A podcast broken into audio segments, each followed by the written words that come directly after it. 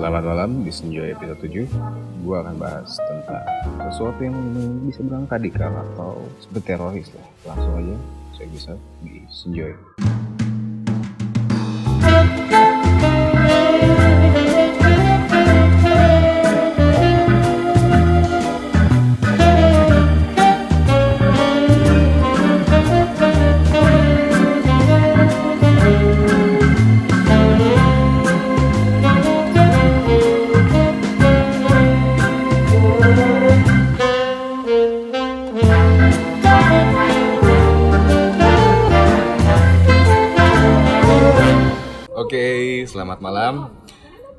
podcast kali ini, episode 7 Gue ditemenin sama eh, Kayaknya topik kali ini cukup menarik deh Iya, Dengar-dengar keluarga lu Apa? iya. Is-is ya? Em, wah, kita sih menduga dia ISIS soalnya. Oh, oh. eh, sepengetahuan kita, salah satu tante gue itu udah katanya tante gue yang lain itu udah ke Suriah.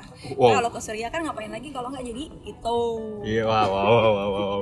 Enggak, enggak, enggak Gue jangan langsung ke poin, gue terlalu tegang nih dengerin Ah, Coba lu ceritain dari awal mulanya lu tahu bahwa Tante lu itu, tante lu atau bibi lu itu Tante gue. seorang is-is Ya, jadi awalnya itu jadi nyokap gue itu tujuh bersaudara. Oke Jadi yang kena ini anak ke eh, anak ketiga, ya, enam dan tujuh.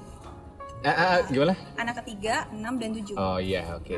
Tujuh bersaudara. Ya. Jadi awalnya itu yang kena itu adalah yang bungsu, yang bungsu itu. eh, ini pengetahuan gue ya, karena Iya. waktu itu gue masih kecil. Hah. Jadi yang pengetahuan gue itu yang dia itu eh, emang dari keluarga nyokap gue itu sama agama itu kita cuman kayak sekedar belajar aja di sekolah, tapi emang kakek sama nenek gue nggak pernah kayak ngajarin ngaji atau lain-lain. Tidak mendalami lah Iya, ya. jadi dimasukin ke TPA, ke TPA aja anak-anaknya. Oh. Nah, tante gue itu ngerasa butuh pengetahuan agama. Jadi waktu di Ah. kampus, salah satu kampus terbesar Di? Indonesia, Ah. di Jabodetabek dia mendapatkan guru ngaji Wah, di situ radikal banget Iya. ya. Serem ya. jadi waktu itu gue masih SD kelas 4 itu berarti Udah lama ya? ya udah sekitar 20 tahun lebih kejadiannya Ah, Udah- ntar, ntar. Emang 20 tahun yang lalu isi sudah ada ya? nah itu belum jadi Nah, itu oh belum jadi. ISIS. Iya, Oke, jadi, oke, jadi mereka ikut eh, ajaran radikal, radis, a- kita sih bilangnya ajaran sesat ya. Oke. Jadi eh, guru ngaji ini datanglah ke rumah Nah, dan tante gue ini yang nomor 6 sama 7 ini ngajakin kakak-kakaknya nyokap gue juga hampir kena. Mhm. Cuman karena waktu itu rumah gue jauh nggak di Jakarta, jadi nggak punya waktu lah untuk ikut pengajian itu. Jadi gurunya datang ke rumah, nenek gue tahu, kakek gue tahu, semua tahu gitu. Lama-lama berubah gitu mereka berdua ini. Nggak, berubah gimana tuh maksudnya gue? jadi ya eh, awalnya sih kayak udah kayak kehidupan modern tuh udah ditinggalin Oh, udah mau senang hidup senang-senang tuh udah gak ada Oh iya. terus tiba-tiba yang yang nomor 6 ini kan udah hidupnya udah mapan udah Ah. kerja. Tiba-tiba dia berhenti kerja. Tahu ngapain jualan kelontongan Juga. Ah, jual panci jual gayung. Oke. dan yang bungsu yang lagi kuliah juga ikut. Tapi waktu itu eh, kakek gue masih hidup bilang dia nggak boleh berhenti kuliah. Pokoknya harus sampai lulus dulu lah Ah, kuliahnya. Dan waktu itu kebetulan dia udah semester akhir. Jadi eh, tiba-tiba yang 6 sama 7 ini yang 6 sama 7 dulu yang gue Hmm, ceritain hmm. yang 6 sama 7 ini tiba-tiba mereka suatu hari bilang mau ngekos di luar rumah gitu padahal mereka tinggal di rumah Nah, rumah rumah sama kosan jauh. Eh, nah itu mereka ngekos eh, cuma bilang di dekat kampusnya yang bungsu tapi Hmm. kita nggak tahu di mana dan kakek gue tuh emang kayak percaya aja sih sama anaknya gitu Oke. jadi udah mereka ngekos lah gitu Eh, udah mulai berubah penampilannya Hmm. pakai yang tutup-tutupan itulah Oh, ya cadar, cadar ya ya. tertutup udah tuh akhirnya jarang pulang Hmm. udah jarang pulang Eh, nah waktu itu gue inget banget lebaran mereka pulang karena gue tinggal di luar Jakarta jadi gue nggak begitu ceritanya Iya. mereka pulang tapi mereka nggak ngerayain lebaran kayak gitu Ah. mereka cuma ada di rumah mereka nggak salaman mereka bilang hari raya idul fitri itu tidak ada nggak tahu mereka punya Wow. hari sendiri atau gimana Eh, udah mulai kayak ngejauhin yang bukan mahramnya ya yang cowok Oh iya betul betul. karena kan keluarga gue tujuh itu cewek semua Wow. tujuh itu ibu nyokap gue anak pertama terus habis itu Hmm. ya udah tuh lebaran kita udah mulai ngeliat yang aneh pas lebaran itu karena mereka udah nggak ngomong udah diem aja terus eh, dinasehatin lah sama kakak-kakaknya gitu Basic-basic sifatnya tante-tante lu tuh emang periang atau gimana dulunya? periang Oh, periang, periang periang banget banget. gue gue waktu kecil termasuk deket sama yang nomor 6 Oke. Heeh, yang udah kerja itu dan yang nomor bungsu itu Hmm. masih kayak anak ABG yang masih kuliah gitu lah yang Hmm. orang teman-temannya suka main ke rumah waktu SMA Iya, iya. dan tiba-tiba mereka jadi kayak ngejauh sama sama teman-temannya sama keluarga kita udah kita akhirnya nasehatin lah gitu dinasehatin malah justru nggak terima Oh, bibit-bibit brainwashnya udah kerasa banget ya? Eh, eh, dan karena dulu kan nggak ada yang namanya kayak gitu kan yang Ah, orangnya iya, dicuci iya. otak kita kan nggak itu 20 pertama tahun ya- kali 20 tahun yang lalu nggak ada tuh Iya. emang ya. ya udah akhirnya mereka di, eh, di gitulah apa pergi dari rumah kita sempat kayak ngubungin kakak-kakaknya Hmm. mereka mau berapa kali pulang ke rumah Hmm. Eh, setahu gue semua tahun gue mereka pernah saking keselnya kakek gue itu mereka dikunciin dalam kamar Wow, berdua dikunciin lewat jendela. iya Kelas. Sinetron udah kabur tuh kita sempat lapor polisi nenek gue sempat lapor polisi Iya. pastilah mereka nggak pulang lagi semenjak kabur itu nggak pernah pulang Eh, sebulan?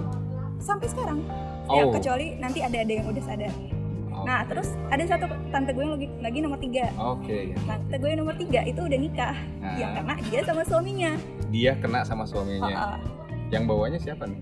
uh, yang bawanya apa? Yang bawa menuju ke iya iya tante gue. Tante gue Oh. bawa suaminya. Oh, oh udah sudah. Kita nenek gue nggak terlalu memikirkan yang tante gue nomor tiga karena dia nikah. Maksudnya lo dia udah punya rumah tangga sendiri kan. Hmm. udah ya udahlah gitu lo bisa ngurus keluarga sendiri. Gue nggak peduli. Nenek gue emang pikirannya kayak cuman yang nomor 6 sama 7 ini karena mereka masih gadis. Mm-mm, yang oke. nomor tiga ini eh, kita masih kontak karena kita masih kenal sama keluarga suaminya. Oh, jadi kita kayak masih nggak hilang eh, inilah nggak hilang kontak sama mereka. Udah tuh jadi yang nomor 6 sama 7 itu eh, hilang aja. Nah itu setelah wow. gue lupa deh pokoknya itu setelah 20 tahun atau berapa belas tahun eh, tahun 2012 ya 2013 itu tiba-tiba satu hari ada yang nelpon ke rumah tante gue yang bungsu nelpon itu setelah hampir 20 tahun gak pulang Eh, bentar, bentar. Selama 20 tahun itu dia nggak ngasih kabar Enggak. banget. kita tuh sampai pernah nih ya kita lapor polisi Eh, kita nenek gue tuh sampai ikut perkumpulan anak-anak mahasiswa yang hilang gara-gara ajaran sesat jadi tuh ada perkumpulan Oh, ada perkumpulan. ada dan itu ketuanya itu adalah yang udah sadar Oh itu God. tuh sampai dibuat buku kayak uh, foto-fotonya profilnya siapa aja nih Banyak pasti banyak, ya? banyak habis Waduh. banyak habis dan uh, waktu mereka hilang tuh kita sempat masuk TV buat uh, kayak info orang hilang itu tuh tahun berapa ya 2010-an ingat gak sih lo pertama kali gempur apa sih rame banget soal yang ajaran Iya, mahasiswa iya, gue nah itu nenek gue naik lagi tuh hype banget ya. naik lagi langsung langsung seneng banget karena akhirnya kebongkar kan Hmm. Oh, si si Iya. organisasi ini kebongkar. Hmm, ada sih pemimpinnya gue lupa namanya siapa itu katanya sih dia pemimpinnya. Terus itu tuh di TV salah satu stasiun TV itu tiap hari Hmm. tiap hari nayangin orang-orang yang hilang gara-gara itu Hmm. nenek gue ikut akhirnya Hmm. kita buat poster tuh Rajin syuting loh kayaknya. ya. enggak sih cuma itu doang Oh, iya. itu juga di, dibantu sama yang itu yang eh, perkumpulan itu Hmm. udah tuh eh, kita ngapor kayak orang hilang aja gitu kita udah puluhan tahun nggak ketemu sama mereka Dan akhirnya 2012 dia baru ngabarin. Eh, iya Oh my 2012. itu tuh setelah 20 hampir 20 tahun rentan jarak itu kita berapa kali sempat dengar kabarnya ada di Bogor Bisa. ada di Tangerang ada Ber- berarti bisa dianggap udah meninggal juga kan ya? Bisa dianggap karena 20 tahun gak ada kabar banget kan keluarga atau apa? sebenarnya sih kayak eh, kita kalau kakak-kakak nyokap gue saudara-saudara itu udah kayak nggak peduli karena kita kita udah nganggap mereka itu udah kayak udah nakal lah Oh ibaratnya iya, sama tapi, orang tua banget soalnya nah ya. tapi kakek sama nenek gue selalu kepikiran Iyalah orang iya tuanya kan lah. iya jadi kita kayak kayak nggak tega gitu. Nah ya udah akhirnya tiba-tiba tuh waktu gue kuliah itu nelpon yang bungsu. Dia bilang mau datang ke rumah. Tahu telepon rumah? tahu nggak tahu dari mana. Emang telepon rumah gak ganti apa nggak nggak gimana? ganti emang dari oh, zaman gue kecil gitu. sampai sekarang nggak ganti. Oke. berarti dia masih inget kan modelnya Dia telepon lah tiba-tiba. Kaget kan? Keluarga karena kita sering di prank. Sama, sama orang kan semenjak kita ngelaporin orang hilang. Oh kasih nomor lu itu ya? nomor rumah sama nyokap gue pernah sekali buat blog nulis Hmm. tentang adik-adiknya dan dia ngasih nomor teleponnya Hmm. sering banget dapat kayak prank-prank gitu Anjir, orang kehilangan Iya, lu di iya, diprengin sering ya. banget, sering banget sering banget dan itu kita kayak ya udahlah kalau emang bener datang aja gitu soalnya dibilang kayak kita uh, mau datang nih gitu Hmm.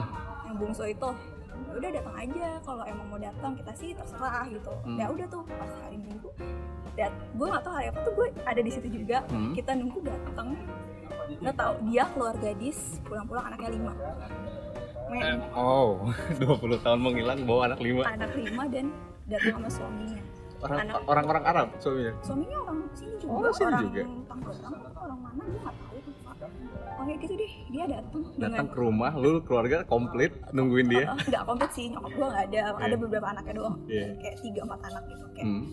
Oke gitu ya nenek gue ya, emosional lah nangis gitu Hmm. cuman kakek kakek gue itu benci banget jadi kayak dia tuh kayak "Eh, ya terserah lo mau datang gitu gue nggak peduli ya gue seneng sih lo datang lo Iya, sadar gitu iya. gue udah kayak udah kayak sakit banget gitu Sakit hati banget kalau sih nenek ya. gue tuh orangnya kayak maaf banget Iya, ibunya lah ya. gitu. jadi pas datang itu kita tuh sebenarnya kayak nanya-nanya kawinnya gimana walinya siapa Iya benar. anaknya punya akte enggak gitu kan kayak Anaknya udah gede-gede itu. anaknya masih kecil-kecil ya Allah Lima tuh masih kecil-kecil tau semua. gak jaraknya cuma setahun Yang gede itu waktu pas datang itu kelas Berapa ya Umur 10 tahun atau 9 tahun gitu 8 tahun apa Pokoknya jaraknya tuh setahun Setahun tahun Dan yang yang kecil tuh masih 2 tahun atau 3 tahun Tapi itu gue pengen nanya eh, penampilan si Masih tertutup cadar. Mas, Enggak udah eh, Masih masih ya masih Oh masih cadar. Hmm. Dan itu tuh kayak eh, eh, Bener-bener Kalau kita sih percaya Dia emang udah sadar Hmm. Kakak yang bungsu ini Karena dia ceritain semuanya ke kita Hmm. Kayak kenapa alasan dia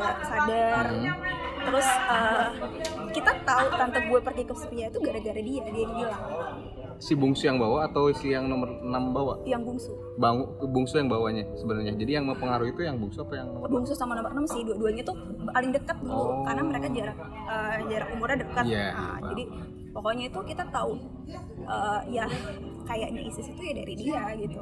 sejenis ISIS tapi atau ISIS atau bukan? Gini deh pokoknya eh, pernah satu saat Islam-Islam yang radikal lah ya. Nah, iya, jadi pernah satu saat gue nonton video YouTube. Lo tau kan yang kayak video anak-anak yang megang senjata di Suriah. Hmm, iya gitu iya kan. kemarin-kemarin. gue nonton tuh sama dia katanya terus dia tiba-tiba bilang "E, itu tante kenal semua loh sama mereka itu Wow. semuanya dulu satu kelompok sama kita gitu. Oh. dia eh, terus dia bilang kayak gini untung aja eh, tante udah sadar sekarang. Kalau enggak anak tante udah pada jadi kayak mereka. Tuh jadi dia sempat kayak gue tahu itu mungkin ISIS karena dari situ dia ngomong Hmm. oke kata gue terus dia bilang yang kayak dia cerita kayak di sana itu pasportnya dibakar sampai mereka Iya, iya, iya. bisa pulang Nah itu gimana paspor bibi lu yang Nah dibakar? itu nanti dulu gue cerita lagi. Oke siap. Kenapa tante gue bisa sadar? Nah, Nah, karena apa? karena